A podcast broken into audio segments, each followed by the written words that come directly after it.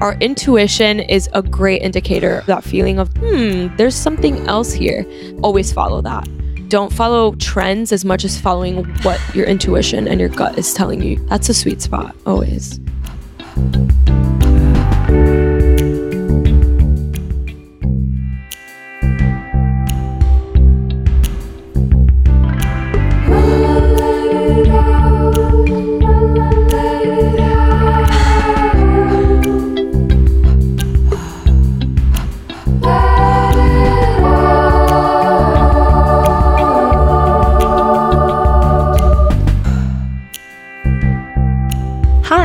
Welcome to Let It Out. That's what you're listening to. My name is Katie Dalebout. I recorded this conversation that you're about to listen to at my apartment a couple weeks ago with a new friend of mine, Kat, who you'll learn all about in this week's episode. We met at the Wing, this all women co working space that I belong to and work out of here in New York. If you follow me on social media, you've probably seen me there a bunch, but Kat is a very cool millennial dedicated to the social well being of her fellow millennials. And she does this through her podcast, Chats with Kat, which is great. She's also working on a second podcast about Afro Latina culture, which we get into in this episode. And we talk about how she's embraced her natural hair and that helped her feel more authentic, something that I can definitely relate to in my own way. We talked about the balance between creating and consuming social media. We talked about creating IRL relationships in this age of a lot of internet relationships and the best and worst qualities of millennials. We, of course, talk about body image. And this conversation covers creativity and depth and specifically making things that you're proud of while also supporting yourself through a full time job and finding that balance, which is something that I personally know a thing or two about and have done. And actually, for the last six years, I've mentioned this, I think, in the middle of episodes here and there, but for the past six years, I've had a full time job. And I recently gave my notice to that job. And I will be done working that at the end of this month. And I'm excited and terrified at the same time for all the newness that's going to bring into my life. And I'm excited to share about it with you in real time on this podcast. I am still going to be highlighting the work of other people like Kat and working to make this podcast more diverse and inclusive and better quality. So please stick around and send me your feedback. Let me know, subscribe, leave a review, tell me what you want more of. The listener secret Facebook group is a great place to do that. And yeah, I'm going to just leave it at that for right now. I will talk to you after this episode. Enjoy my conversation with Kat. One more thing before we get into this week's episode, I thought I would share one of the most recent reviews that we got this week of the podcast because if you're new to the podcast, it will give you an idea of what I do here every week. So this comes from H. Teeps, and they write, I admittedly don't listen to too many podcasts. Most can't keep my attention. Let It Out is the exception. I absolutely love Katie's format. It's long, raw, and authentic, and so good. The length of the podcast, in addition to the content, of course, is what keeps me listening. It's such a differentiator. Can't recommend this enough. That's very cool and very nice. Thank you so much. I have been thinking a lot lately about the podcast, about the format, about how I want to make sure I'm evolving as a human and evolving my work, including this podcast, and making it better, making it higher quality. And the length of it is something that I've been thinking quite a lot about. If you want shorter episodes, if you want longer episodes, I want to provide more variety because, funnily enough, I've read all of my reviews. And I found that there are people who give me negative feedback about the length of the episodes. And then there are people like the one I just read who love the long length of the episode. So I don't know. You know, I guess you can't please everyone, even myself. So I'm going to just keep doing what I'm doing, which means some episodes might be longer than others. And hopefully, when I start to have more time and bandwidth, I can create different content on this platform, which means maybe more than one host, maybe just me in an episode, maybe short, bite sized pieces of an episode. Maybe I'll split episodes up, but let me know your feedback. And now I want to tell you about some brands that I really love and then get to this episode.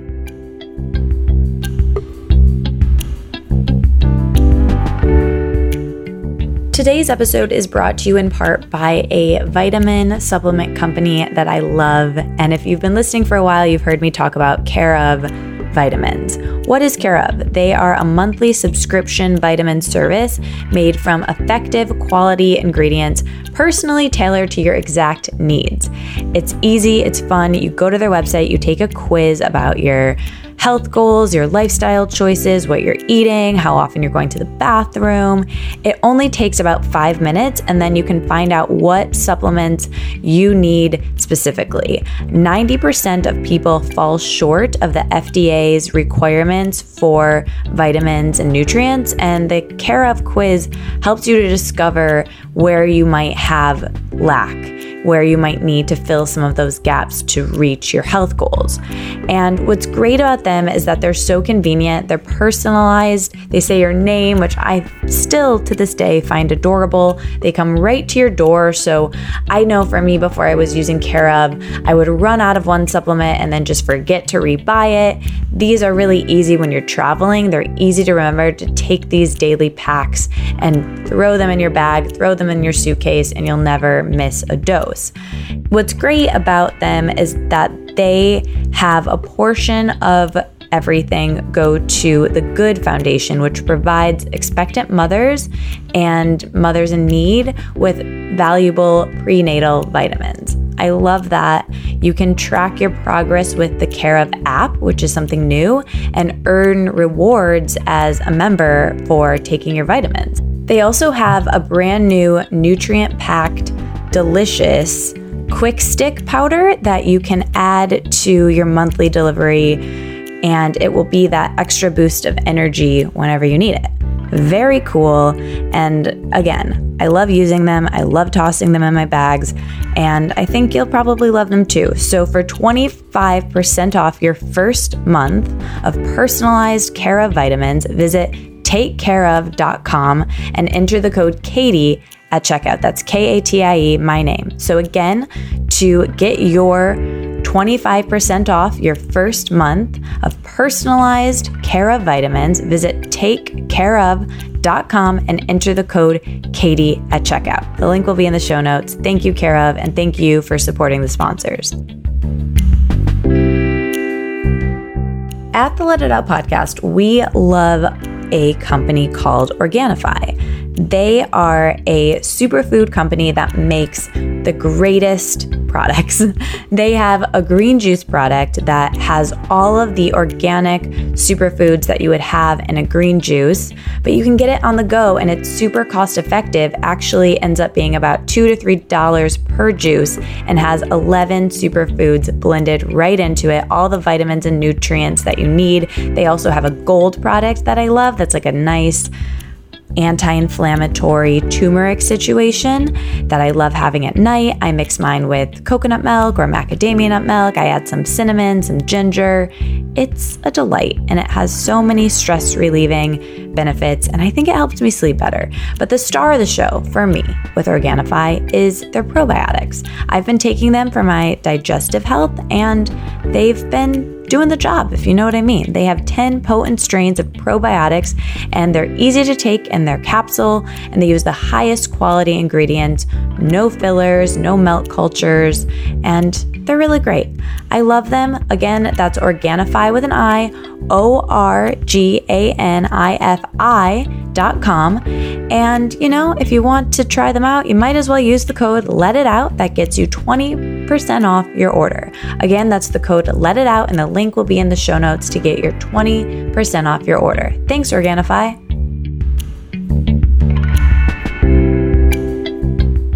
So excited to have you on the podcast. So let's start at the beginning. You grew up in Miami. What were you like as a kid? What did you want to be when you grew up? What was growing up in Miami like? Brothers and sisters? Tell me everything. Mm. So, growing up in Miami, Well, I grew up in the suburbs, so like I didn't live on the beach or anything. I lived in Kendall, which is just, you know, regular suburban kind of area of Miami. So up until probably the age of like 21, I was kind of secluded. Like my mom was pretty strict. So I, you know, couldn't go out and do all the things. And I was just like at home watching videos on YouTube and like, I don't know, being a teenager. And I have a little sister. So we were just always at home, like watching movies and just being pretty chill and low key. And then once I like hit the age of 21, once I got to college, well, once I got to college, I was 18, but Where'd you go to school? FIU, Florida International University. So once I got to college, I was just like, hey, like this is cool, but I I went to school in Miami, so I was commuting, so I was still at home, and it was like an interesting transition because I was still living with my parents, and it was like, oh, like you're not, you know, you're not an adult yet, you're still a kid. Yeah. So it's like a super weird thing. But then once I got older, I started to go out and stuff, and like there was a lot of really cool parties, and there was a lot of Caribbean things going on. So I'm Dominican, and I really immersed myself in like Caribbean culture in Miami, which was super cool. And I enjoyed Miami up until I left. That's that's pretty safe to say. Was Dominican culture part of your life when you were younger, or it sounds like you got into it when you were in college a little bit older? Well, so I used to come to New York all the time to visit my family, like during the So your summers. family's from yeah, so like I was born here, and then I moved when I was five. So I was raised in Miami. Oh, okay. and then I would come to visit my grandma over the summers, or I'd go to DR over the summers. So like I never had the option to not be Yeah. immersed in the culture. But where I lived in Miami, there weren't that many Dominicans, and to get to the area where the Dominicans were, you have to drive Mhm. very far. So I couldn't get there. Yeah. So I grew up around a lot of Cubans, and when I would come visit during the summers, that's when I was like really immersed in it, and everybody around me was Dominican, and that was really refreshing because I felt like I belonged. In Yeah. a lot of ways, I didn't feel like I belonged when I was in school and stuff like that. So you're the oldest then? You have a younger sister? Yeah, And just the two of you? yeah. So are you guys close? What was um your dynamic? Are you like typical older sister? I'm eight years older than her. Oh wow. Yeah, so it's like I was like kind of her second mom. Yeah. she's really cool. She's 17. She's kind of going through that phase where it's like she's transitioning from being a kid to a young adult and she's just trying to figure it out. And it's like really interesting to witness all of it because she's about to become a senior in high school and I'm like just watching her try to make sense of what's going on. And it's just like I feel like a parent. I feel like a parent watching their kid go off for the first time and trying to give them the distance that they are craving that they want because obviously like when you're a kid everybody's on top of you and as you're getting older you just kind of want to be left alone and you want to be able to figure it out and make decisions. So we're really close. We're really really close. What a cool role model and person to have in her life then with everything that you talk about in your podcast and everything Mhm. that you do. If I had that information when I was 17 from someone that I looked up to and respected and knew and like knew me well, that's like has to be really special. What does she think of what you're doing? So I don't know if she actually listens to the podcast. It's funny. She's also at that age where it's like I send her books and I'm like, "Hey, you need to read this. Hey, listen to this Yeah. podcast. Hey, watch this video." And she doesn't watch it. I'm just like, hello i'm giving you all of like the, the life hacks please go listen to this and maybe she does and she just doesn't tell me. Yeah. but she's definitely supportive in like her own way. Like she'll just like share it on her instagram like an episode or something. I'm like oh how did you know that there was a new episode? Or she'll like months later tell me like oh i read that book you sent me last year. You know i loved it. And i'm like okay. So it's just like at her own pace. Yeah. she's digesting it all when she's ready which i have to respect. Yeah. but I would like to think that I'm like trying to parse out, you know, the hard parts so that sh- I can just give her the hacks and she doesn't have to go through any of the the things that I went through. Yeah. But I don't know. I don't know how that works. what about your parents and the rest of your family? What do they think of your work? Are you are you close with them? You moved to New York a year ago, so what was that like? So I I have to say, being first generation and like coming from a family that sacrificed a lot to come here, I think for them they would feel more comfortable if I had a more secure life in terms of like my ambitions being something that's more tangible, like working for a firm or organizations that are already established, as opposed to trying to do something on my own. Because eh, unfortunately, my family didn't grow up with a lot. So I think they just don't want to see me struggle. And they just rather see me like get into some place and just like work my way up and make money there. But I'm taking a lot of risks and they support me in their own ways, but I know that it's going to have to be one of those things where I'll have to just show them what I'm talking about. Mm-hmm. And once they see the final product or, you know, years later, they'll see like whatever it becomes and they'll just be like, oh, like this is the idea that she had that we didn't really understand when she was talking about it.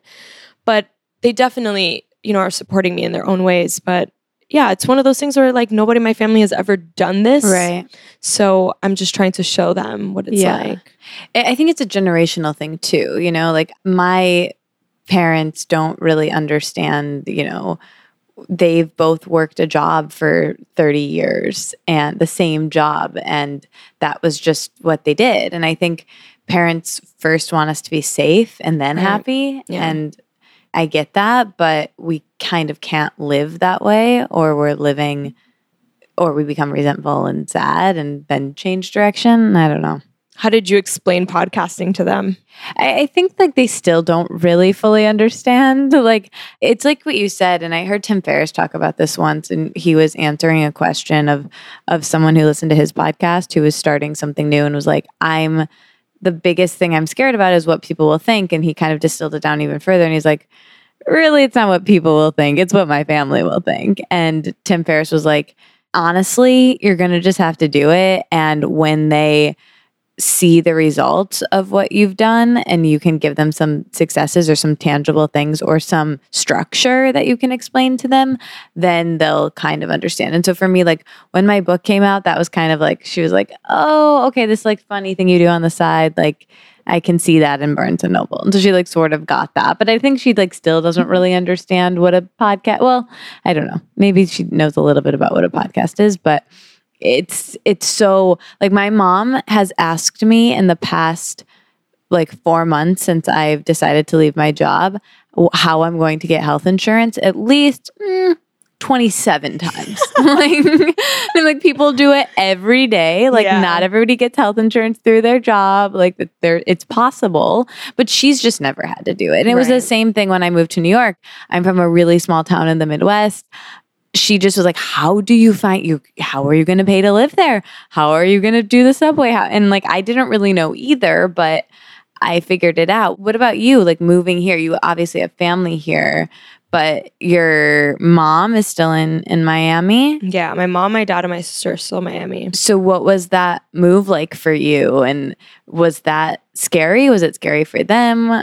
Well, I think it was comforting for them to know I was moving in with my grandma when I first when I first got here. So like it wasn't as hard as it is for a lot of people mm-hmm. when they mm-hmm. move here with nobody. Yeah. So like I had my grandma, I have some of my aunts here, but it was still different because obviously I'm in a new city because yeah. I mean I was coming here as a teenager and I was spending months here, but I was never living here. I wasn't mm-hmm. trying to build my life here. I wasn't I wasn't looking for friends because when I came to visit my family, I was just with my family.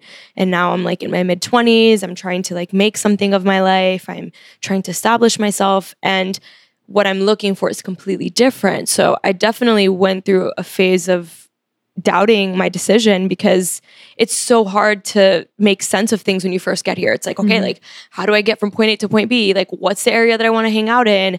And I work remotely. So I was just like working out of the house all the time. Mm-hmm. And it was the middle of the winter when like everything kind of peaked and I just had nobody to really talk to. And I was just like, wow, I, I don't think I made the right decision. You know, I miss the heat, I miss the sun, I miss like being in my shorts and everybody seems so mean here. And and then I realized, well, actually, it's a front. Most people here are actually pretty nice. You just have to like kind of get through the first layer. You have to put yourself out there. And once I started to do that, which joining the wing was definitely a big help, everything changed. So July 4th was like one year since I've mm. moved. And when I think back on the past year, I'm just like, it's insane how quickly things have evolved. Yeah. So you hadn't started your podcast before moving here. So what does a typical day look like? What are you working on? How do you handle all of your different projects? So I'm still trying to make sense of how I schedule all these things because there's one thing about New York that I know most people know. It's that once you get here, there's like a creative energy and there's always people, there are always people doing something so that will true. inspire you to do something. So within a few months of moving here, I was like, oh, I'm going to start a podcast. And then a few months later, I'm like, oh, I'm going to start a second podcast. So I'm in, I'm producing a second show. And then now I'm creating a uh, community based organization here. And I'm just like, okay, these are all great things, but there's like only in like a set amount of hours per day and I still have a 9 to 5 job and that obviously takes away time mm-hmm. from being able to fully immerse myself in my creative projects. So I'm still trying to figure out like how I'm supposed to structure this. Yeah. Because I'm still, I still like, I, I feel like I'm still at the very beginning of everything. It's like the seeds are just planted and yeah. it's starting to blossom now. And I'm like, okay, now that we're here, like, how do I do this? You know? Yeah. Somebody told me about New York that it's a really great place to be when you're starting something. And I found that things move very quickly here, which is great. You can have I can some days have like six or seven meetings in a day where that's just not really possible in LA or in Miami or in other places because people are more spread out. And I think that's great. But at the same time, it's distracting from creativity and from a lot of other time for me i need a lot of alone time to make things and I, a lot of structure to make things but i also want to say yes to everything and go to the networking things and do the podcasts and go to the event and have a social life outside of that and have some self-care outside of that. And it's a lot. And i've been thinking about that in the past just most recently in like the past few weeks of is new york good for me? And if it's not, how do I make it work for me? And how do I make it nourishing for me? And how do I structure my life to feel like I'm have time and space to create and have the alone time I need to recharge and then also enjoy the city that it's costly to be in. Yeah. How do you feel about that balance? Well, so I will say that the summer makes a huge difference mm-hmm. because it's always so cold here and you know it's dark. When the summer comes around everybody just wants to be out and is inviting you to a ton of different things. I've actually been thinking about that recently too. I'm like why is it that every single weekend i feel like i can't just sit down and think about something? It's like running from one place to the next. And so I actually have a different appreciation for the winter now because I think the yeah. winter is like the time where we're introspective, when we're creating, when we're you know taking that time out to be alone and giving ourselves that that space to like bring these things to life.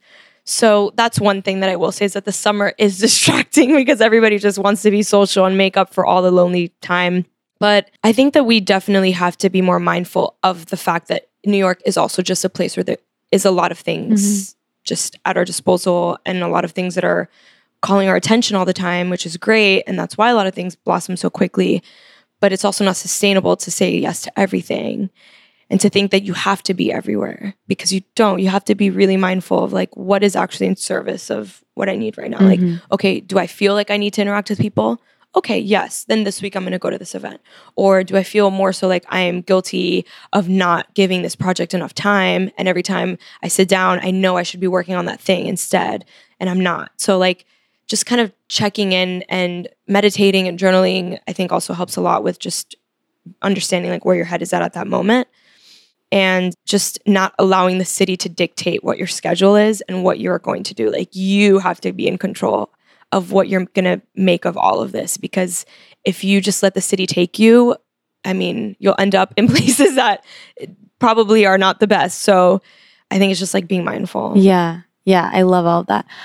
I people used to ask me this question a lot and i didn't really love it but i'm going to be asking you. You have a full-time job and you do so much on the side. How do you do it? What is your full-time job? Did you say you get to work remotely for that yeah, so that helps a lot. I mm-hmm. that was my situation as well. Yeah, it helps a lot. I'm I'm working for an alcohol importer based out of Miami, so I do compliance work for them.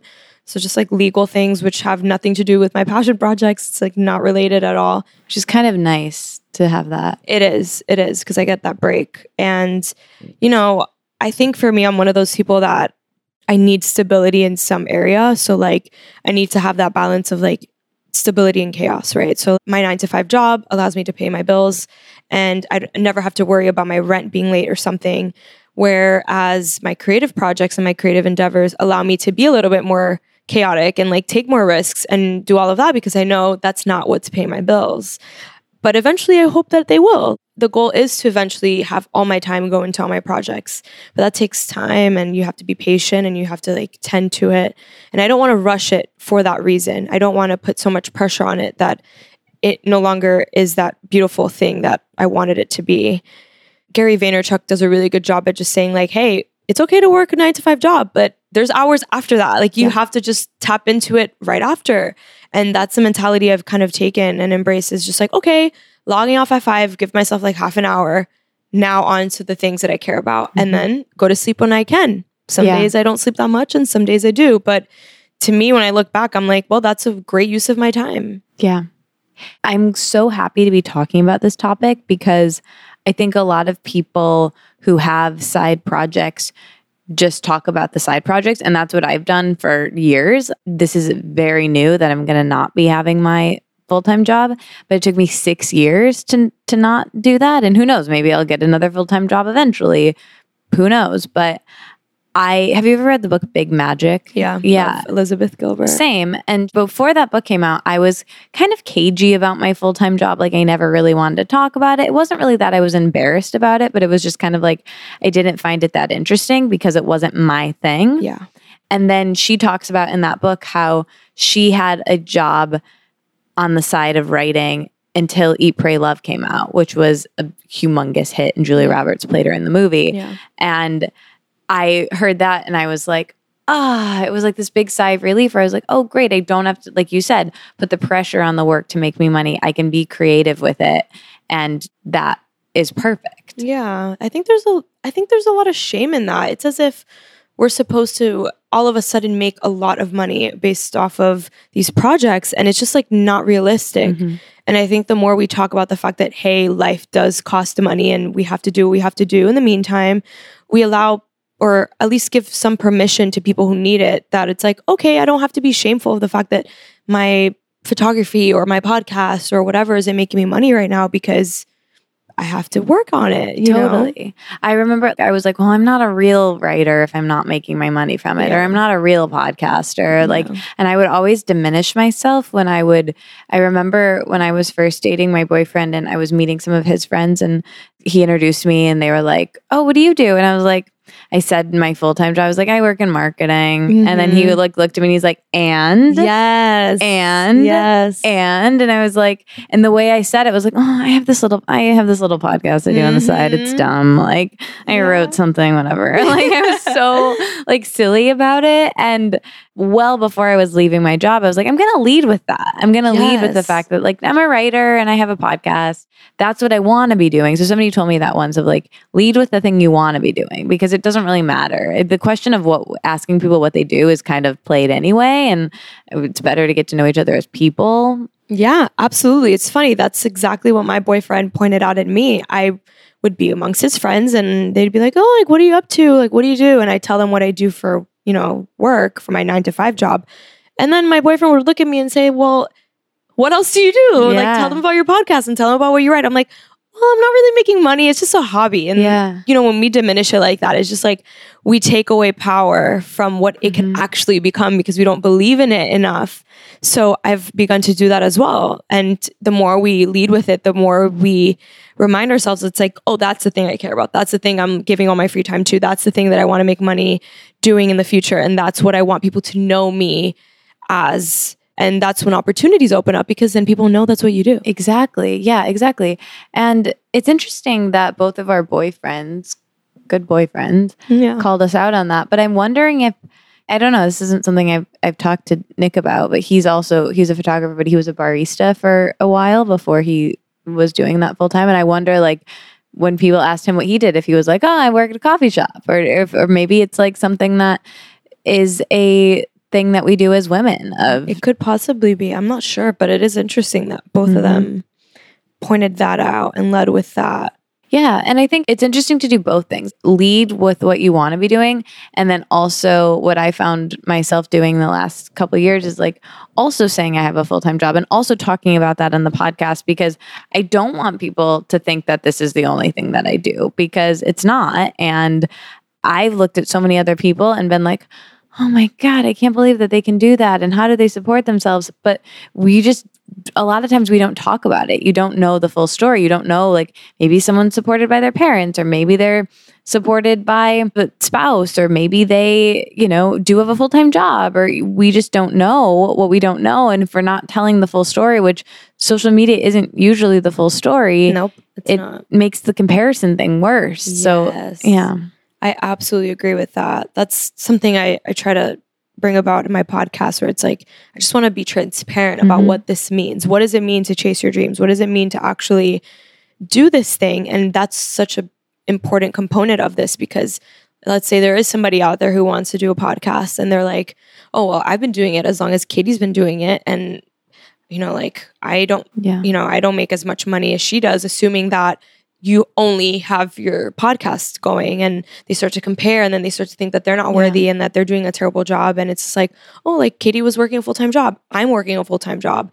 I'm Mhm. doing all these different things because that's what supports my life. Yeah. And the moment we open that up, it just makes people feel less shitty. I know, I know. Transparency is the only thing we have to make us feel like we can actually connect with people. And you talk about embracing vulnerability in your work.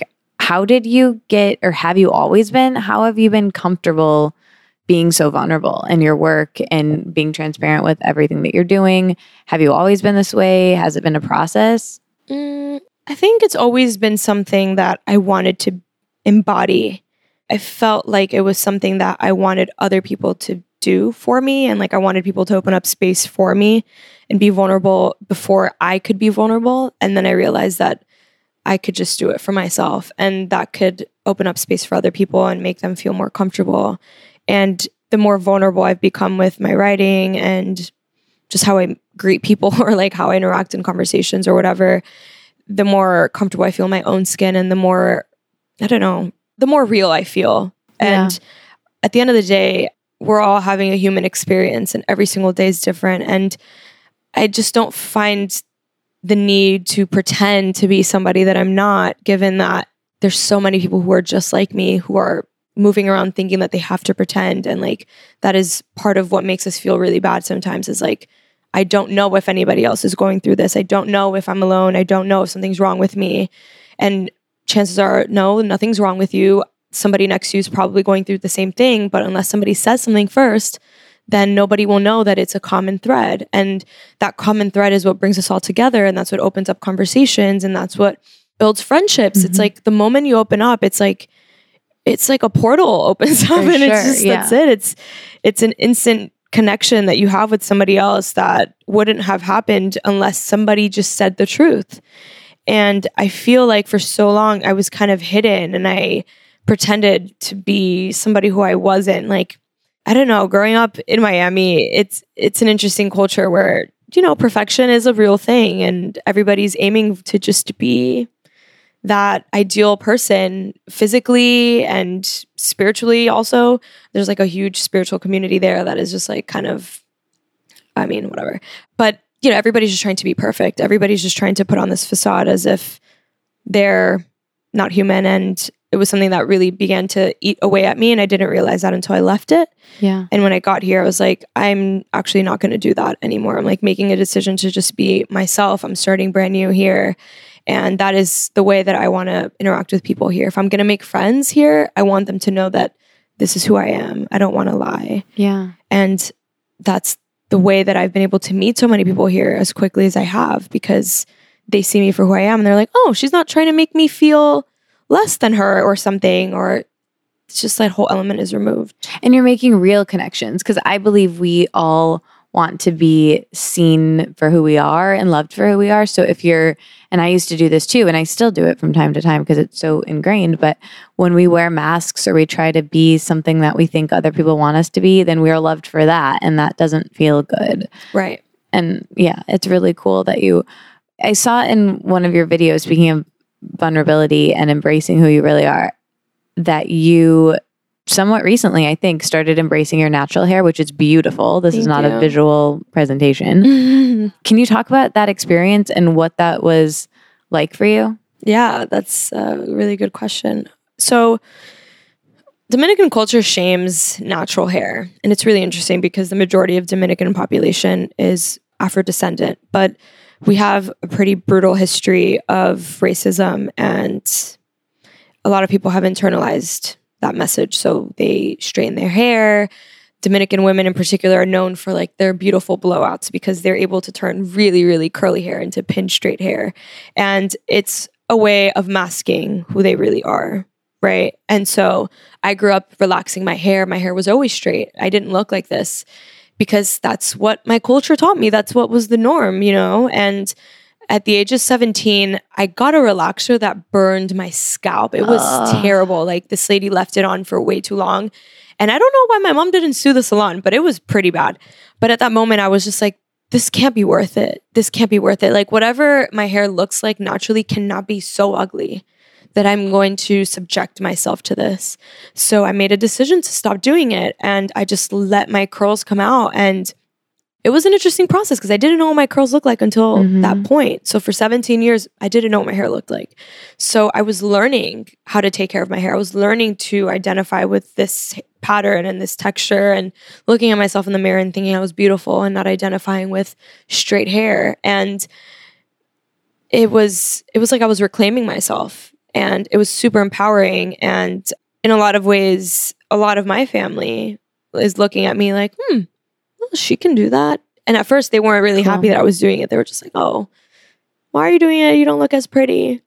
And I kind of had to just let go of the, those comments and understand that it was coming from a place of just internal, internalized racism, really, and just like them not appreciating that this is how we look. But once they actually saw that years passed by and I I stuck to it and they were just like, okay, she's confident. She's beautiful, actually. She's not ugly.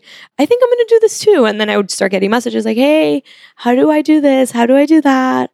And it was really cool to see that it kind of spread. But it was difficult at first because even within the culture, it's like starting to kind of emerge, but it's still very taboo to like let your hair be how it is. Yeah. So it's kind of like a statement. It's almost like a, a rebellious move. And it's, shouldn't be. It's just who we are. But that's what it kind of has embodied within within Dominican Republic. So I don't know. I'd like to think that I'm trying to just like show women within the community that it's okay to just be who you are.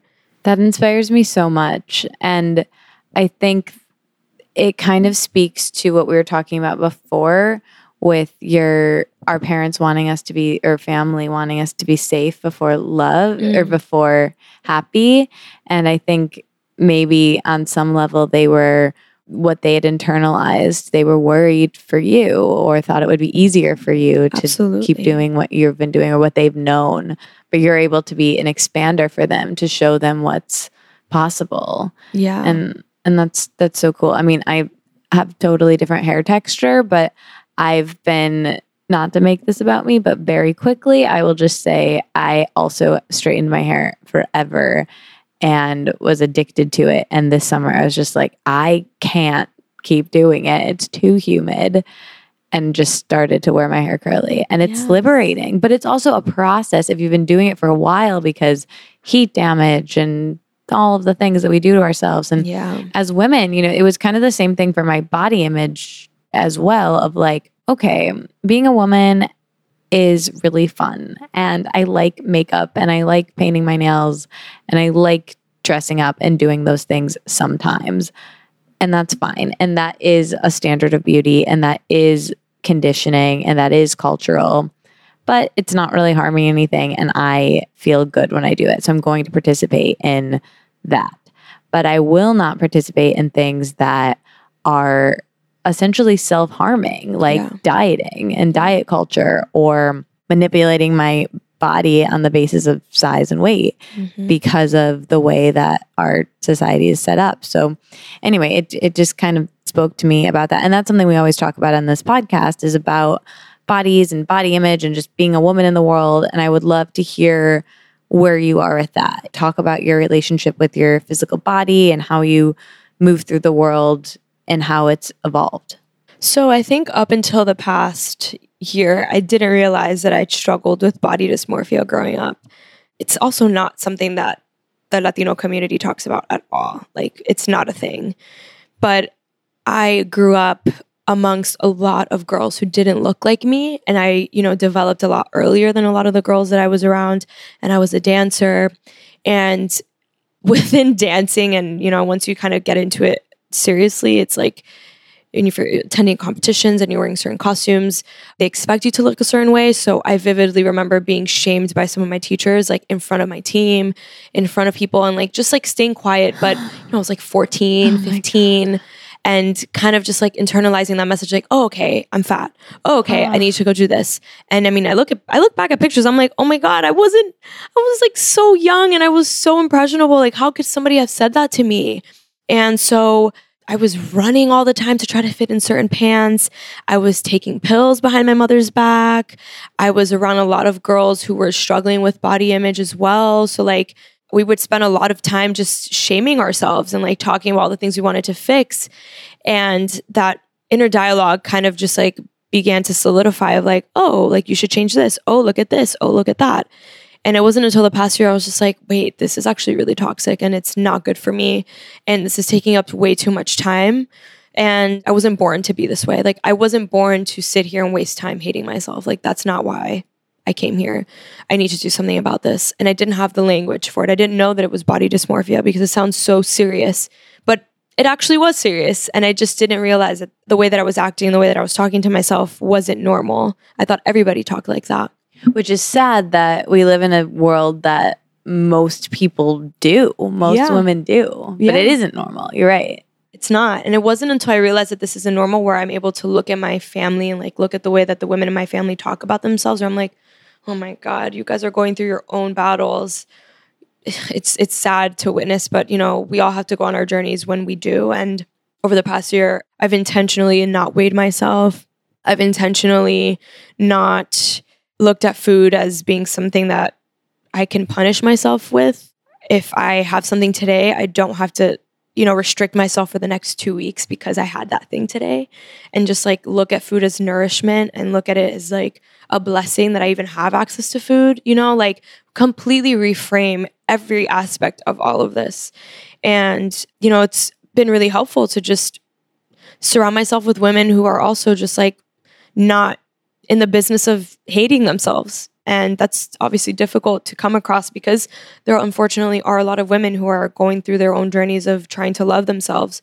But even when I hear women say, like, oh my gosh, I ate this bagel today, I need to go run five miles when I get off, being like, okay, that message is not for you. Like, you ate a bagel today, you don't have to go run five miles if you don't want to run five miles. If you want to go run five miles because you want to be healthy and you want to just challenge yourself, go for it. But don't use exercise as a punishment for just living your life.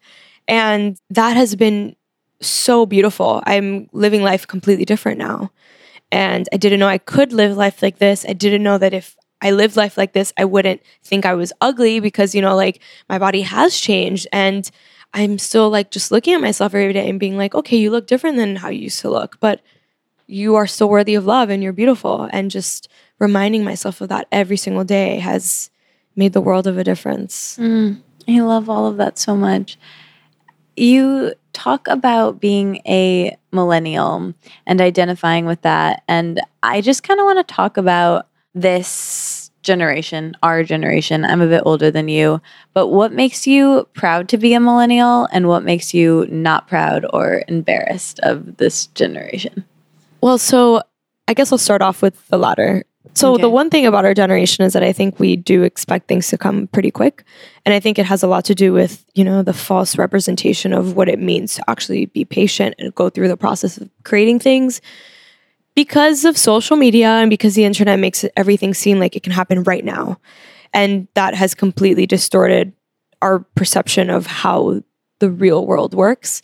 So that's one thing that I think previous generations didn't embody. Like they knew that you had to put in years of work to get X or whatever. So that's one thing that I'm really trying to kind of change and bring awareness to is just like, hey, it's okay to have to put in years. Like it's you're not missing out. It's gonna feel so much better once you attain the thing you want. You're not behind. It's okay. But the one thing, or not just one thing, but a lot of what this generation represents to me is change, progressiveness, and unlimited potential. I really do think that the millennial generation is setting the tone for limitless possibilities to be great, to do the things you want to do, to be embracing of all different types of people. Obviously, that's not everybody. There are people who are still kind of living in a world that isn't as progressive. But I think for a lot of us, we're trying to move the needle forward and trying to make up for a lot of things that weren't implemented in the past and using the internet and f- all of this for what it's worth and like really really trying to make a change and trying to connect and collaborate and create all the things that are going to make our world better. I i want to tap into that energy and i think that the more that we talk about it and the more that we celebrate that, the more people that are a part of this generation or whatever generation, you don't have to be a millennial to like tap into that energy. But the more I think people will be like, oh, yeah, I do have that thing I want to do. I do have that thing that I think will make the world a little better. Why not do it? Look at this 21 year old who just built this thing. Like, they didn't say no to themselves. They didn't make up an excuse. Like, they used whatever tools and resources they had and they made it come to life. And that's something that I think is so abundant and that is so beautiful. And that gives me so much hope. Like we can turn on the news these days and be really thrown off at some of the things that we see. But if we tap into the people, the real people that we meet every single day who are making things happen, it really can just make you feel like nothing is off the table. You can absolutely do whatever you want.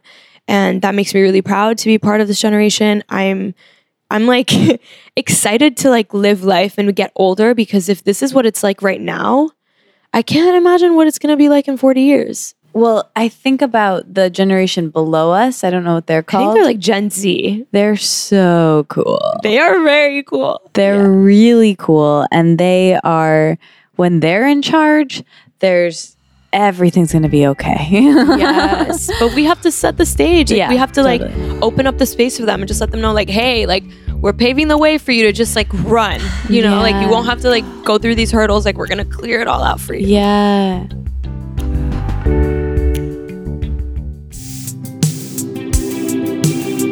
Over here at Let It Out, we are on the go, and that's why we love Care of vitamins. One of the reasons. Care of is a monthly subscription vitamin service made from effective, quality ingredients personally tailored to your exact needs. Here's a big reason why I love them. They have a quiz that you go to their website and take. It's fun, it's online, it asks you questions about your health goals, your lifestyle choices, how often you're going to the bathroom, how much you're sleeping.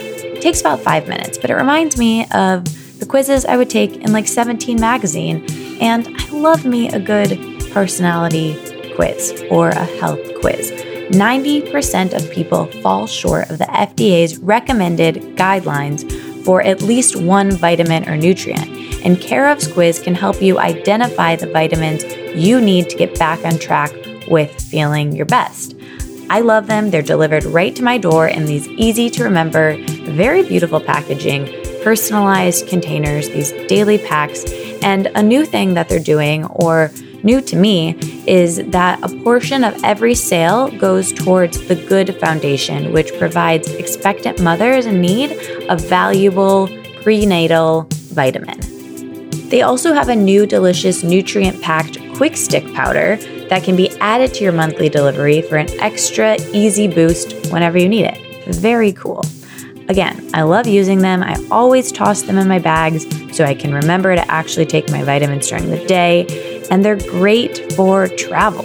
And I've actually saved money using Care of than I would have used buying all the supplements that I needed to take. And here's another update. I have taken the quiz again, and I highly recommend, you know, if you've been on Care of for a while, take the quiz again and see where you are today because I've completely changed out some of the vitamins that I've been taking over the time that I've been using them. So if you want to try them out, for 25% off your first month of personalized Care of vitamins, visit takecareof.com and enter the code Katie at checkout. That's K A T I E, my name at checkout. Again, for 25% off your first month of personalized Care of vitamins, visit takecareof.com and enter the code Katie at checkout. I discovered a new brand recently that I'm loving and I want to tell you guys about. And I'm so excited that they're supporting today's episode. They're called Organifi. That's Organifi with an I, not a Y. They have just a few products, but the few products that they have, they do really well. Let me just tell you about what I'm loving. They're probiotic. It's amazing for my digestive health. you maybe know that there's a connection with our head and our gut and when things are running smoothly for me, if you know what I mean, everything feels better in my life. I've been taking their probiotics, and they are a very potent probiotic with 10 strains. They're easy to take capsules with the highest quality ingredients. Everything is potent and gives you a generous amount of beneficial bacteria, and it's super easy to remember to take in my busy lifestyle. I love their probiotics and also their red and green juices. It's 100% organic and easy to take while I'm on the road and costs a lot less money than buying a green juice. It ends up being about 2 to $3 per juice.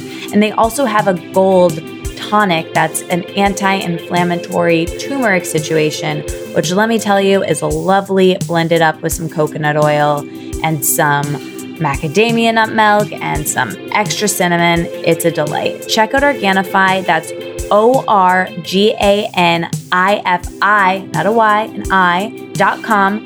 And make sure you use the code Let It Out to receive 20% off your order. That's using the code Let It Out to receive 20% off your order.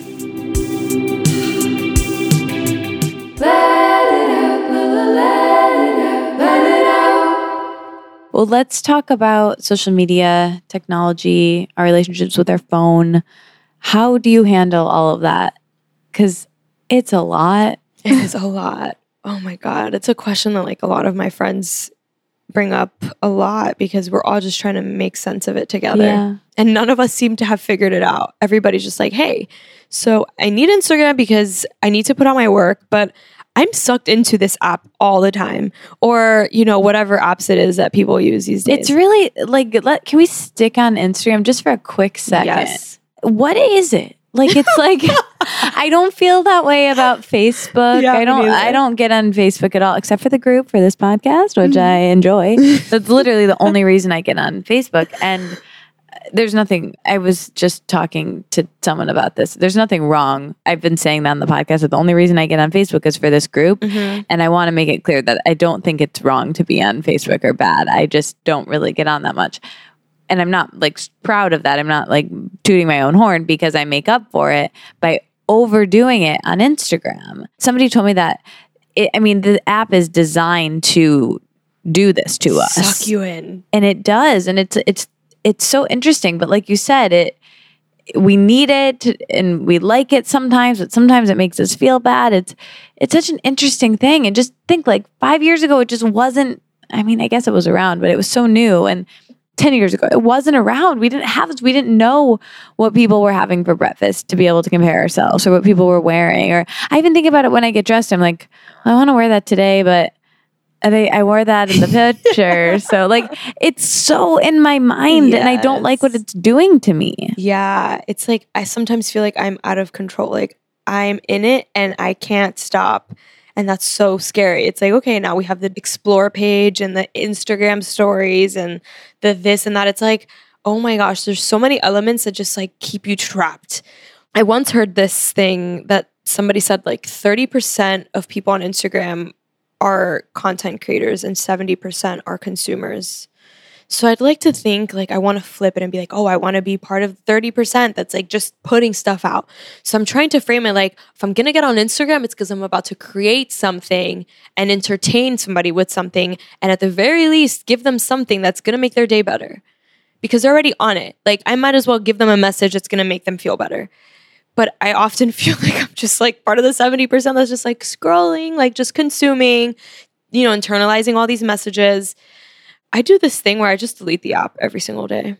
I need to start doing that. There's an app that we've been working with on the podcast called Lil Space that tracks your time offline and then donates money to a cause. It's very cool. Hmm. We have a Let It Out group. You should join with us. Yes. but it's interesting because i i love that 30 70% i will go on trying to be in the 30% and i will do that but then after i've done the creating I do something called like the checking, but then that's just in the 70%. Yeah. You know, it's like I can't really put something out there and not check the likes Yeah. and check the comments and I want to engage with the comments and then you it's not even so much I'm comparing myself to other people I'm comparing my content to itself. And my friend who is also going to do the podcast Marley wrote this great zine. I have it in my room. I'll show you right after this.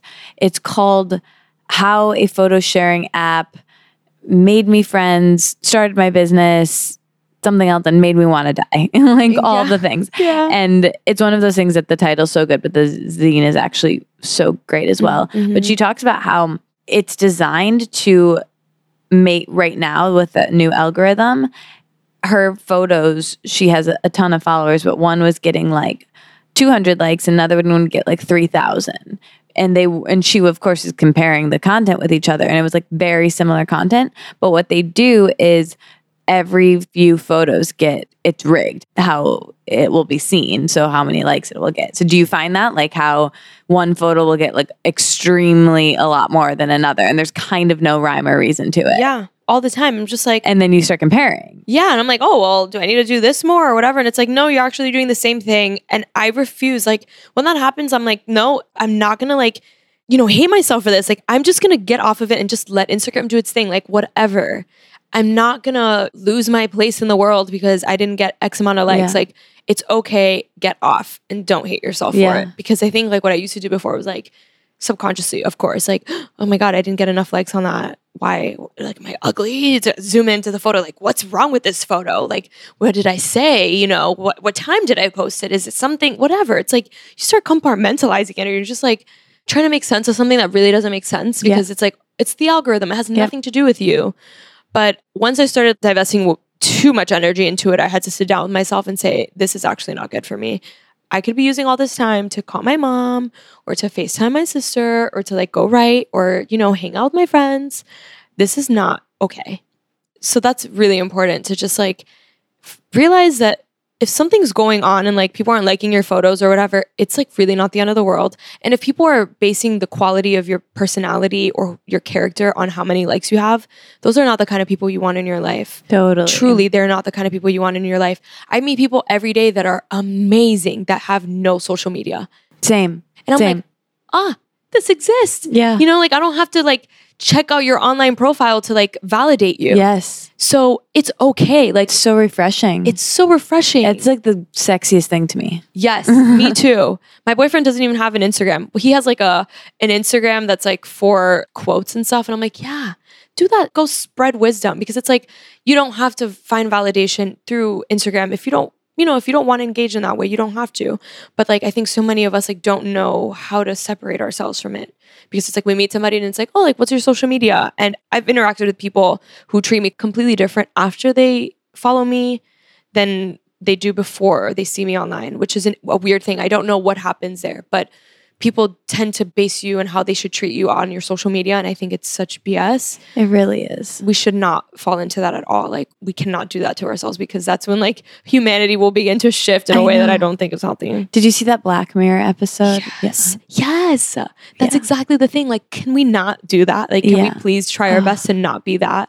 I know. I know. I think, I think, and I want to know what you think. I feel like it's shifting. I feel like the generation below us and younger millennials find, most that I meet, find social media so uncool. Like, I, I've been, when I'm around my friends and we're at a concert or we're doing something fun and I, I have the urge to pull out my phone and it's mostly because I'm insta storing when I'm bored or I'm alone. So I'm like, I might as well do it when I'm doing something somewhat interesting, you know, like give the people something interesting to look at. But then I feel embarrassed. Like I feel embarrassed pulling out my phone and I'm like, that's so uncool to want to be on my phone because the, that's the people I'm surrounding myself with is they don't want to do that, which is great. Yeah. And so it's interesting. Yeah, I don't know. It's just an interesting thing of like knowing that this app is designed to make us want more and to make us. I never used to check the likes or check the, any of that. And I think having a full time job kind of helped because and just doing so much. I was like, I literally didn't have time all day. I couldn't be on it. So I would maybe put something out in the morning and I wouldn't check it until the next day. And then when more recently, when I started to just notice that one photo would get an absurdly different amount of likes than the other, that's when I, I before I knew that that was an Instagram thing, I was just like, wait, what's happening? Did I offend someone with Yeah. this or is this offensive or did I is this not inclusive is this bad did I say something is there a typo you know like I felt like I needed to go on more to check my work because it wasn't being validated and then now I'm finally just like trying to not feel like I need the validation from it but Mhm. I don't know. It's interesting. And then there's like certain people that I care that see it, like certain people I'm very into that I'm like, oh, I respect them so much, or I want them to see what I'm doing, or I want them to be proud of me, or I don't know. It's it's just so interesting how it gets so deeply caught in our minds. Yeah, it's like so convoluted. I try to make sense of it, but like I'm realizing there is actually no I don't think there's a science to this. Like there's a science in terms of the app, but the way that humans interact with this is so new. Like we don't know what the impact of this is going to be until we have years that the data has shown us what it leads to. And I'm just I'm kind of finding myself in places like you where like I'm around people who don't like to be on their phone too much, so I don't take out my phone a lot and I'm like, "Hey, I'm actually present and that's cool." Or I'm with people who are like, "Hey, let's take out our phone right now, do what we have to do and then put it away." Mm-hmm. because again if you are somebody who's trying to you know entertain and create content and stuff like you got to do it sometimes but there's a time and place for it so structure the time like we're gonna do this and that's it Yeah. close your phone and then let's be here Yeah. And that's the separation that i think if we're gonna engage on social media like at the very least let's make it work in our favor and not let it control us Yeah. you know Two things that I think have helped me with this are saving stories, like not putting the story up in the moment of like doing it quickly and then saving it for later because it's nice to prolong the moment. If I'm somewhere really fun, I can later put it up and decorate it and add the filters or whatever I want to do. And it's fun for me to relive it in that way and then also relive it when I get to share it with people and my mom gets to see it and it's it's lovely and Yeah. I, I like that that I like at its best it's a scrapbook of my life you know and that's great and then also setting a timer for when I'm about to be on my phone that has been helpful Ooh, that's a good one because then sometimes I just was so uncertain, or it was just I would get on there and I wouldn't even know how long I was on there, and it had been an hour, it had been twenty minutes, and I was expecting to go on and do one thing, yeah and that was really embarrassing. And Mhm. anyway, that's a good hack though i'm gonna start doing that yeah. When you came in here, you were telling me about creating IRL relationships offline. And Yeah. one of the best things I think social media can do is help people meet each other and connect. But it doesn't, to me, it, it doesn't really feel, I've met wonderful people on the internet, but it really doesn't feel real until I meet them in person. And I want you to talk about building authentic relationships and what that means to you. So, going back to making this app work, well, Instagram in particular, Yeah. making this app work for us, I think, I think Instagram is a great place to meet people and to like, you know, parse out who's into what we're into, you know, based on bios or hashtags or whatever. But I think an important thing to do is just like if you find somebody that you like and that is in your city, because a lot of people that follow me and follow you like don't live in New York, let's say. So obviously they can't meet up with us. But if there's somebody that's in your city that you like, interact with them online and immediately just say, hey, when can we meet up? Yeah. Like make it intentional. Like again, make it work for you. That's what I did to you. Yeah, mm-hmm. exactly. We like here we are. And Instagram obviously connected us in the wing too. Yeah. we also met in person. but- yeah. But it's one of those things where it's like you have to be intentional about it. Like, are you living a life to just have digital friends? Can you really sense somebody's energy through the phone? Can you have beautiful conversations through DM all the time? No, like you can send nice messages, but you can't look into somebody's eyes through your phone. You can't have lunch over the phone. You can't be there for somebody over the phone in that way. So I think like being intentional about just like bringing it into a real life setting is the most important thing that we can do because it recharges us and it takes us away from the app and it takes us away from the thing that is not real and it brings it back into the present moment. And so I started the Goddess Council, which is like an all women's group that's just like I started it really it was just like I woke up one morning and I was like I want to connect with women deeply. So I just like sat on my computer for like 2 hours and I just like started typing away, wrote out the mission like what is it that I want out of this? Who do I want to connect with? Mind you, I had nobody to like join or whatever. I was just like, "Oh, I'm just going to throw it out into the universe. I'm tired of just having relationships online." There are plenty of women that I know are beautiful and have a lot to say and I want to meet them somehow some way. Threw it out into the universe and there were people that were following me online that were like, this is what I've been looking for.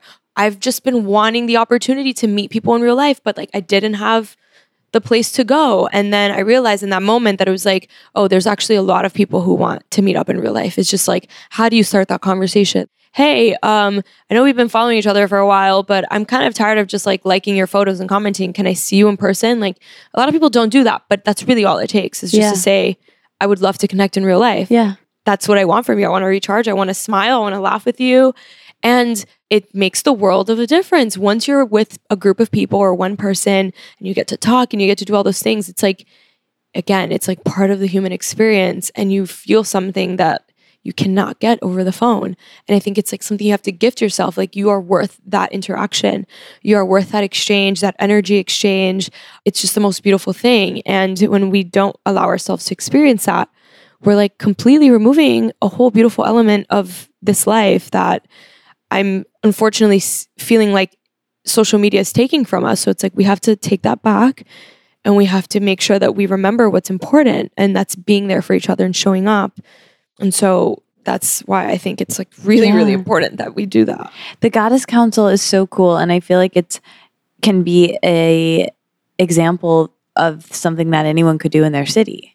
Absolutely. What was the process of starting that like for you? honestly, I just created a deck and I started an Instagram, a private Instagram, which honestly, I'm trying to find a way to like connect with people not through the app, but more so like through email and and like through a WhatsApp chat mm-hmm. so that they don't have to go to Instagram to find out what's going on or to connect with people because then that's part of the problem. It's Right. like always having to go to Instagram to figure out what's going on. Yeah. I just threw it out there. I put it on Instagram. And then once I got on Instagram, I was like, okay, send me your info. And then I removed it from Instagram and I put it on WhatsApp and email and all of that stuff. And that's how we're connecting. So part of the the goal of this is to like eventually create chapters or like just inspire women to like run with it and do this exact same thing in their city because it's not that hard. You Yeah. just have to throw out the bat signal and be like, hey, there's this thing going on over here. Like, do you want to come? That's and just so be cool. open to like meeting people that you haven't interacted with in real life. Like, open your doors. I host at my apartment, and there's some people who I don't know that come through, but I'm assuming that if you're coming to this event, it's Mhm. because you're looking for the same thing that I'm looking for, and you're not going to be weird, and you're going to be open minded, and you're going to be receptive to all the different types of people that are coming too. So, just do it. Like, really, just do it. If people want to find out more about it, it's on your website, right? And we'll have the link in the show notes. Yeah, or you can just go to goddess.council on Instagram and you can just request to be uh, accepted in and I'll accept you immediately and then you can just DM or you can just like message me on Instagram or email me and Okay. I'll send you all the info if you want. Great. I'm going to do that Yeah. after this. You have an amazing podcast, Chats with Kat. Why did you want to use this this medium? And it, your podcast, tell everyone what it's about. And I know it's centered around the nuances of Afro Latina identity, right? So that's going to be the oh, second that's your- show. that's the new oh, show cool. that I haven't put out, but it that's going to be like another passion project is like putting out a second show, exploring the nuances of what it means to be part of the Afro Latinx community because not enough people talk about it. But Chats with Kat, I started a few months after I moved here, and it came from a place of having people back home thinking that I was in New York, you know, doing all the things and like everything was beautiful because, you know, obviously it sounds super romantic, like, oh wow, like she's going over there to chase her dreams. She's probably like living the life and trying to be transparent about the fact that it was not all cookie cutter beautiful. I was going through a lot of motions. I was going through trying to figure out who I was in this big city, making sense of why I came here, what it was that I loved, how I was going to put myself out there. And I wanted to be transparent about that. There was something deeply important about breaking that barrier of like showing people what it's really like to be unapologetic about what you want, but also completely realistic about what comes with it. And so after that, I realized that there's a completely different component, which is interviewing people and like chatting about it because we're in New York City. Like most of the people who are here are also trying to do the same thing. Mhm. Everybody's trying to do something important. And I wanted to just show people like, hey, no matter what industry you're in, this woman did that, this person did that. Everybody still had to go through their rough patches. Everybody still had to like go through their learning curves and they still didn't give up. And that's part of the process. Going back to that idea of like everything being very fast and easy to attain, I wanted to create that transparency about the fact that like it's not going to be easy, it's not going to happen overnight, but it's still worth it. Mhm. It's still worth trying. It is still worth believing in yourself. But I think that part of the reason a lot of people are hesitant to chase their dreams is because if it's not perfect, they think that they're doing it the wrong way or that it's bad. And it's not that. It's like, that is just literally how it goes. Yeah. So let's talk about the fact that we're all going to go through this. Let's go through it together. And let, let me try to interview people that are going to give you some hacks so that maybe you don't have to go through this one process too long. But take away the shame and the taboo about like messing up and going through your ups and downs. Totally. Yeah. And that's essentially the goal behind chats with Kat is to like just be vulnerable about like figuring it out. And it's so good and so well produced. And I love how you organize it and edit it. I listened to the one with your boyfriend. The one that I put out this week. Yeah. Ah. Yeah, it was it was so good and I loved how you parsed out the information that he was saying. And inspiring guy. How did you guys meet? Oh my God. We met on vacation Where were you? in Jamaica. Oh my god. Yeah, so like I was there. it's so funny. So I was there on a family vacation. My aunt was actually getting married on the resort, and then he was there on family vacation as well. And there was like a, I think 100, 111 of us on the resort, and they were his family was there a few days before mine.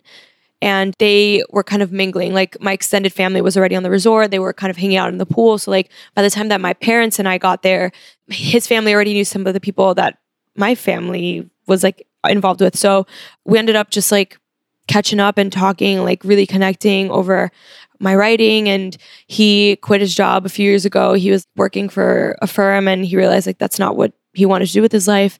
And so like we just really connected about trying to find out like what our life's calling was and just trying to make sense of what this whole journey is, you know, and that was really special. And so I was living in Miami and he was living in Atlanta at the time. So we decided to start dating long distance. And it's been two years since we met. And he lives in New York now part time and in Pennsylvania as well.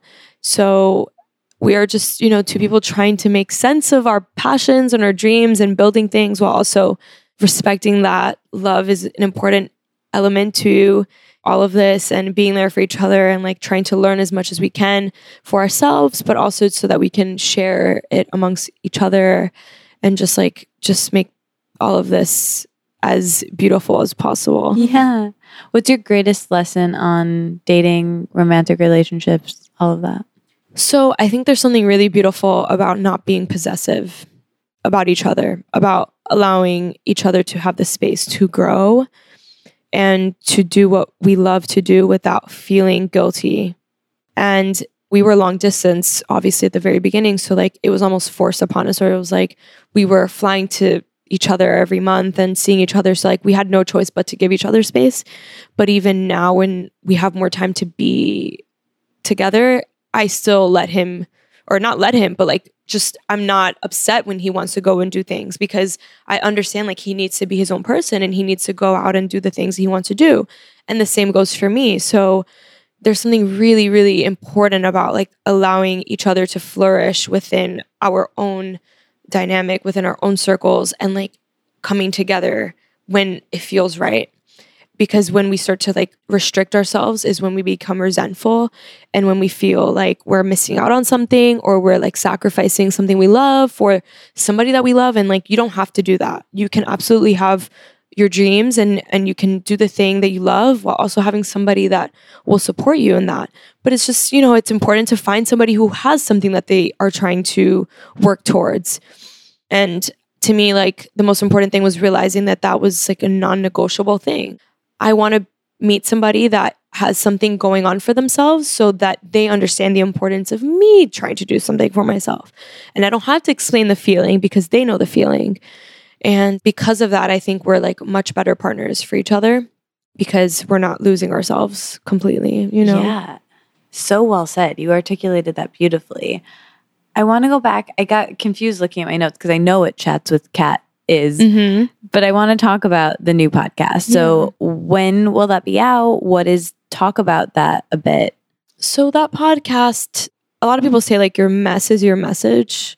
So going back to like even embracing my natural hair and like growing up within a culture that like negates blackness and we are black, which is it's counterintuitive, but like how can we be the thing that we hate?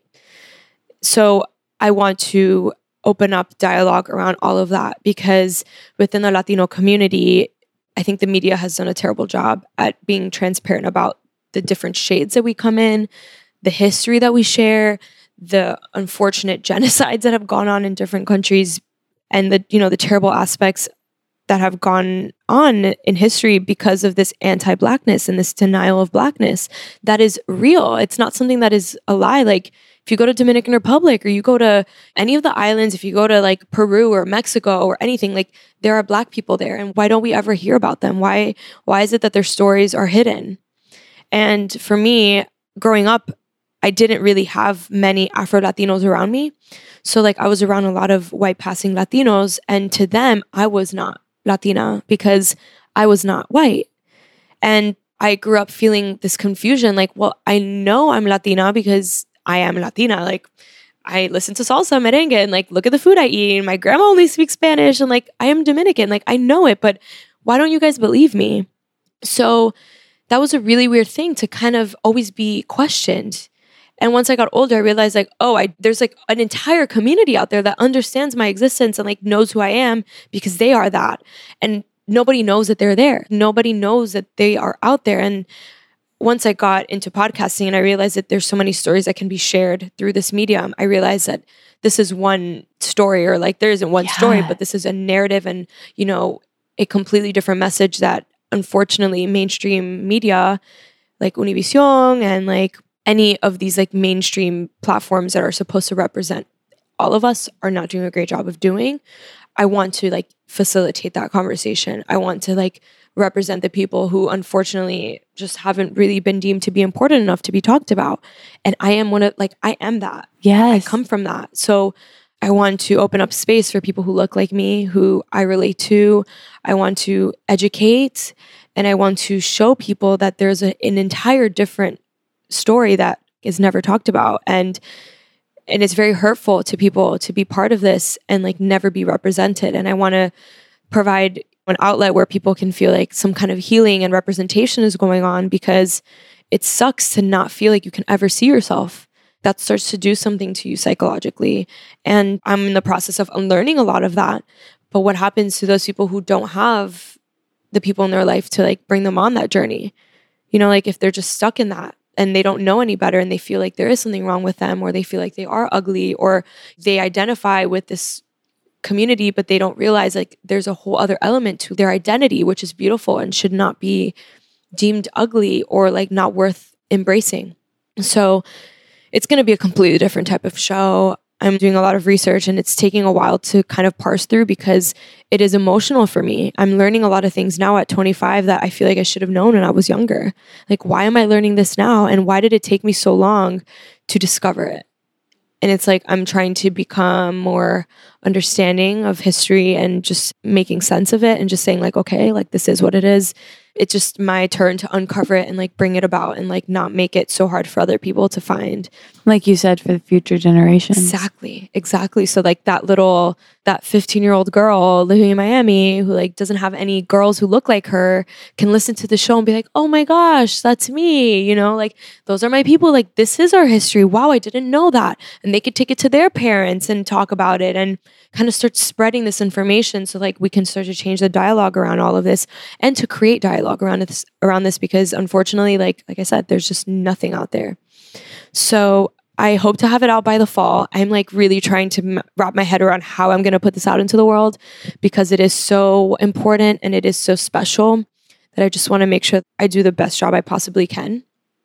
So it's going to be out by this fall. Just, you know, follow me on Instagram and I'll put out announcements on there and keep everybody updated, but it's very special. It means a lot to me. It's so important. And I can just tell Well, first of all, you articulated that so clearly, and I can tell your passion for it and how important it is, and how you're so aligned that this is like the purpose that you're meant to do. And it's such a cool project. And I'm so happy that Thank you. it's existing and it's really, really cool. Thank you. Yeah, I mean, I'll feel a lot better once it's actually out because Yeah. it's still like, you know, in the research Yeah. phase. But yeah, it'll be out this fall. And like, I really don't know what's going to come about after that. It's one of those things where it's like, once I put that out, I, it's going to take its own form. I don't know what kind of opportunities that will lead to. I don't know what kind of discussions that will lead to. And I, I don't know how like the community will respond to it. But I just know that it's something that I have to do. Yeah. I'm so excited for you. And we'll have to do a follow up Yeah. hear about that. Yes. yeah. Okay. Let's do some quick fire questions. Let's do it. Okay. What's the best thing you've eaten in the last week? Ooh. So yesterday at the Goddess Council meetup, one of the girls brought this like amazing shortbread tart. It had like fruit and frosting on top of it. I hadn't had something like that in God knows how long. And that was delicious. That sounds so good and like summer refreshing. Yes. What are some of your self care routines? Maybe morning and evening routines, first thing you do when you get up in the morning, last thing you do before bed. I light a lot of incense. I sage my apartment all the time. I listen to classical music at night. I don't check my phone. I don't check Instagram or anything for like the first like hour that I'm up. I read when I'm on the train, and that's super relaxing for me. I read before I go to sleep. I meditate, which helps me a lot.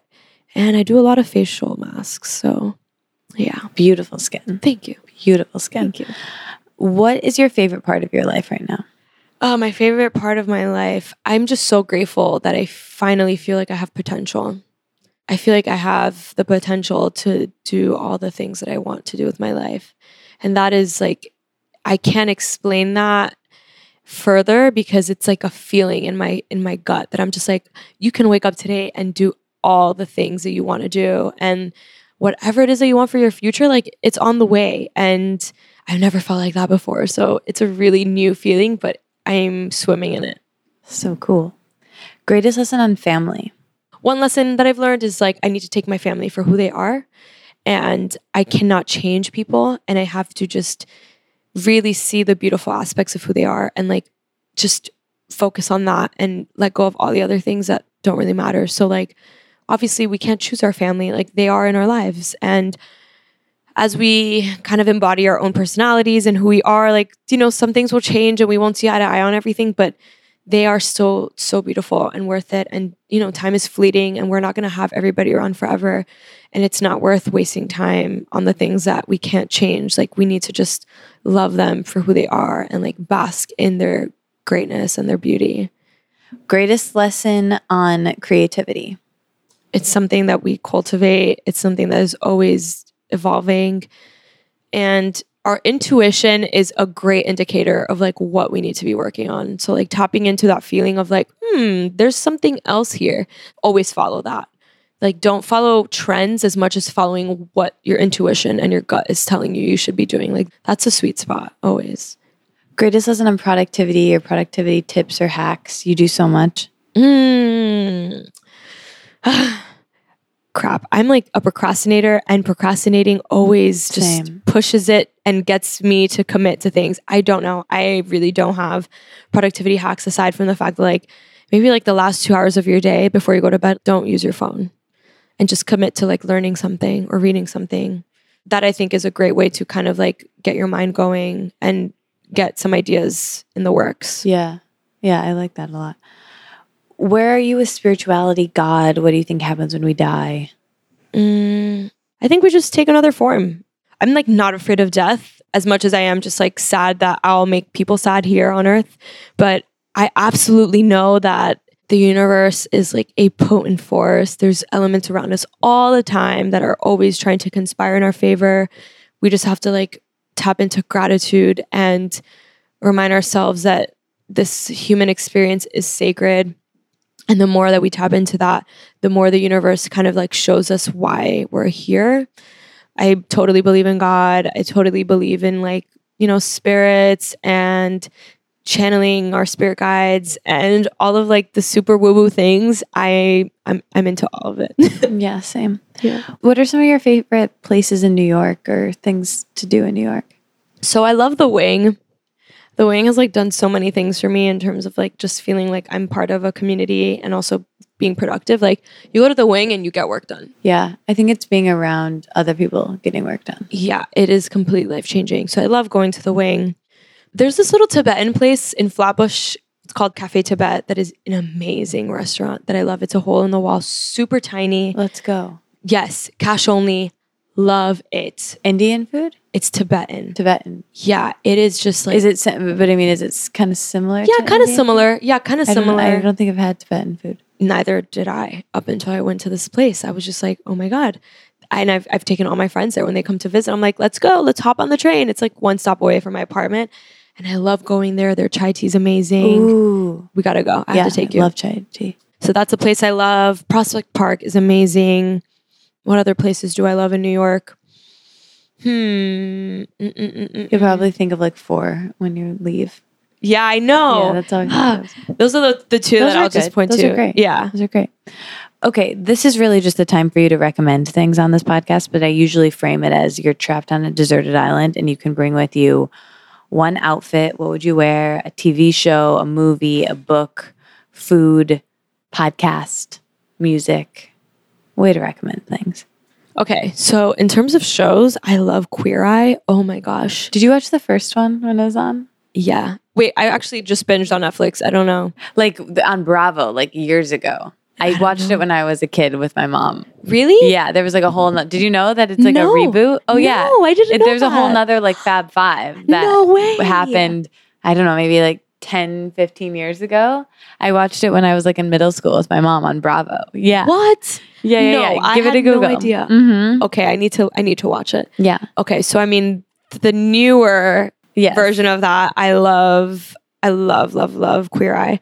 I just love the energy they have. Jonathan is my favorite, but I think that's definitely a great show to watch. It's super inspiring and just like, you know, it just like connects you to people. Very uplifting. very uplifting, very inspiring.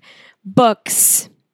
Man, so I just finished reading Celestine Prophecy. I don't know if you've heard of that. Great book. It's a fictional book. It's like based on adventure, but also like it's a very spiritual book that was recommended to me by a guide that I had in India that was like, you need to read the Celestine Prophecy. And I just read it. I just finished it two days ago. And I was like, oh my gosh, this is one of the best things I've ever read in my life. And I'm not looking at life the same.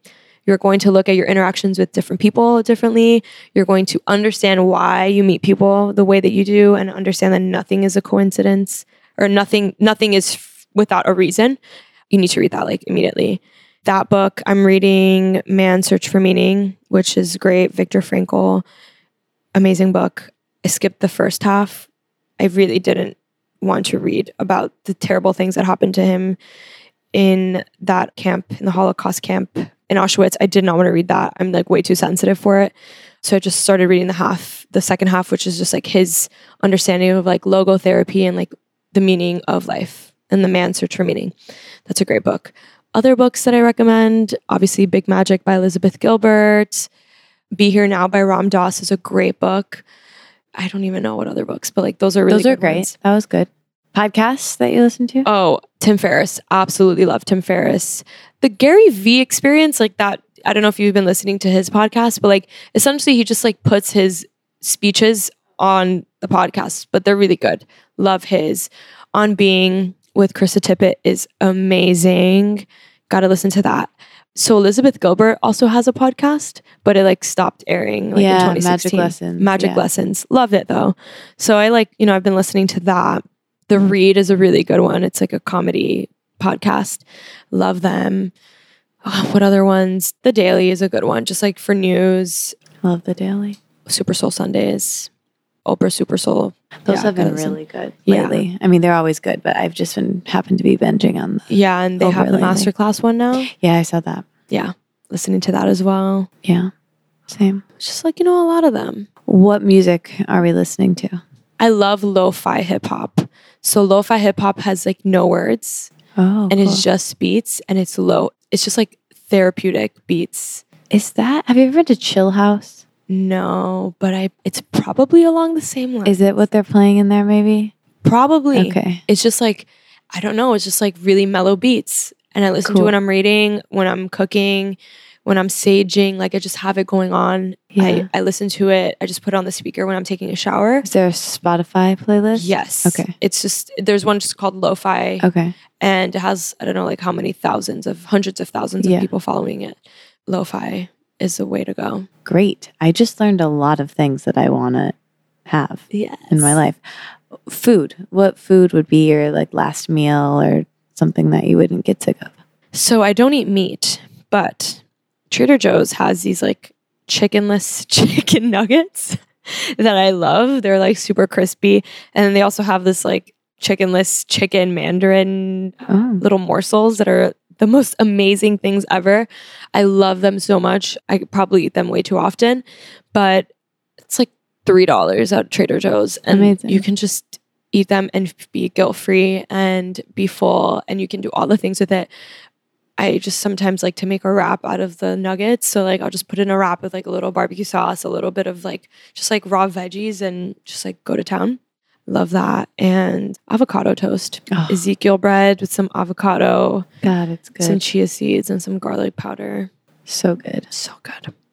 This was a delight. I could talk to you forever. Yes, this was great. I had a great time.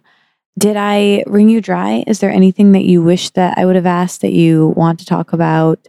The podcast is called Let It Out. Anything that you want to let out now? you did a great job at asking me so many things that I care about. I mean, no, I think we we hit everything on the head. I just want everybody to remember that life is great and like everything that they want is worth trying to attain. Like they can do it. They can do all the things that they want. They don't have to limit themselves to anything. I'm in a place in my life where I'm like, "Oh, I don't know what I'm doing," and I'm embracing it. It's okay to not know what you're doing, Same. but just try and Yeah. you will see how everything is going to start falling into place. Yeah. So that's it. I have no clue, but I'm I'm okay. And that's okay. That's Yeah. part of the process. And it's beautiful to not know what we're yeah. doing. Yeah. Because once we figure it out, we're like, oh, that's over. Exactly. Now we know. Exactly. Yeah. Okay, so I've been ending with something kind of strange, maybe, but I think you'll be into it. It's called Let It Out. So we're going to let out a deep breath together. Let's Okay. do it. So inhale. Feels better, right? Yes. Yeah. Calming. Great. We did it. Yeah. Thank you so much. Thank you for having me. Thank you so much for listening. That was my episode with Kat of Chats with Kat. Definitely check out her podcast. She's great. And if you liked this episode, this chat with Kat, if you will, I think you will probably like some other episodes of mine. Check out my episode with Jessica Murnane, Danielle Laporte, Ashley Ford. I'll link all those three in the show notes, but dive into the archive. I've been doing this podcast for a million years, slash, since 2013. So there's a very robust archive of over 230 episodes. Check it out. Check out the show notes. We link to everything discussed in this episode, every book that we mentioned, every podcast that we mentioned. It's all linked in the show notes so you can have it while you're on the go. Thank you so much for listening. Share this with a friend if it resonated with you. Maybe you think that you know someone who would also like it. Send it to them. You can very easily do that on your iTelephone you just click the three dots in the bottom right corner and maybe leave a review on iTunes if you've been listening for a while. That would be very cool. Subscribe. I think you guys are awesome. Thank you for listening. And next week on the podcast, I have Dr. Robin Berzin, who's the founder of Parsley Health. It was a great conversation I recorded at her office here in New York City a couple weeks ago. I can't wait for you guys to hear that next week. Make sure you're subscribed. And the emoji for this week's episode, it's, I was going to do the cat, but I did that last week with Laura's episode. It's the tulip. Why not? Have we used the tulip? Hopefully not. It's the first one that came to mind. So tweet at cat and me, comment on our Instagram, the tulip. It's a pretty flower. It's a spring flower and it's not spring, but you know, we're just going to go with it. All right, talk to you next week. Bye.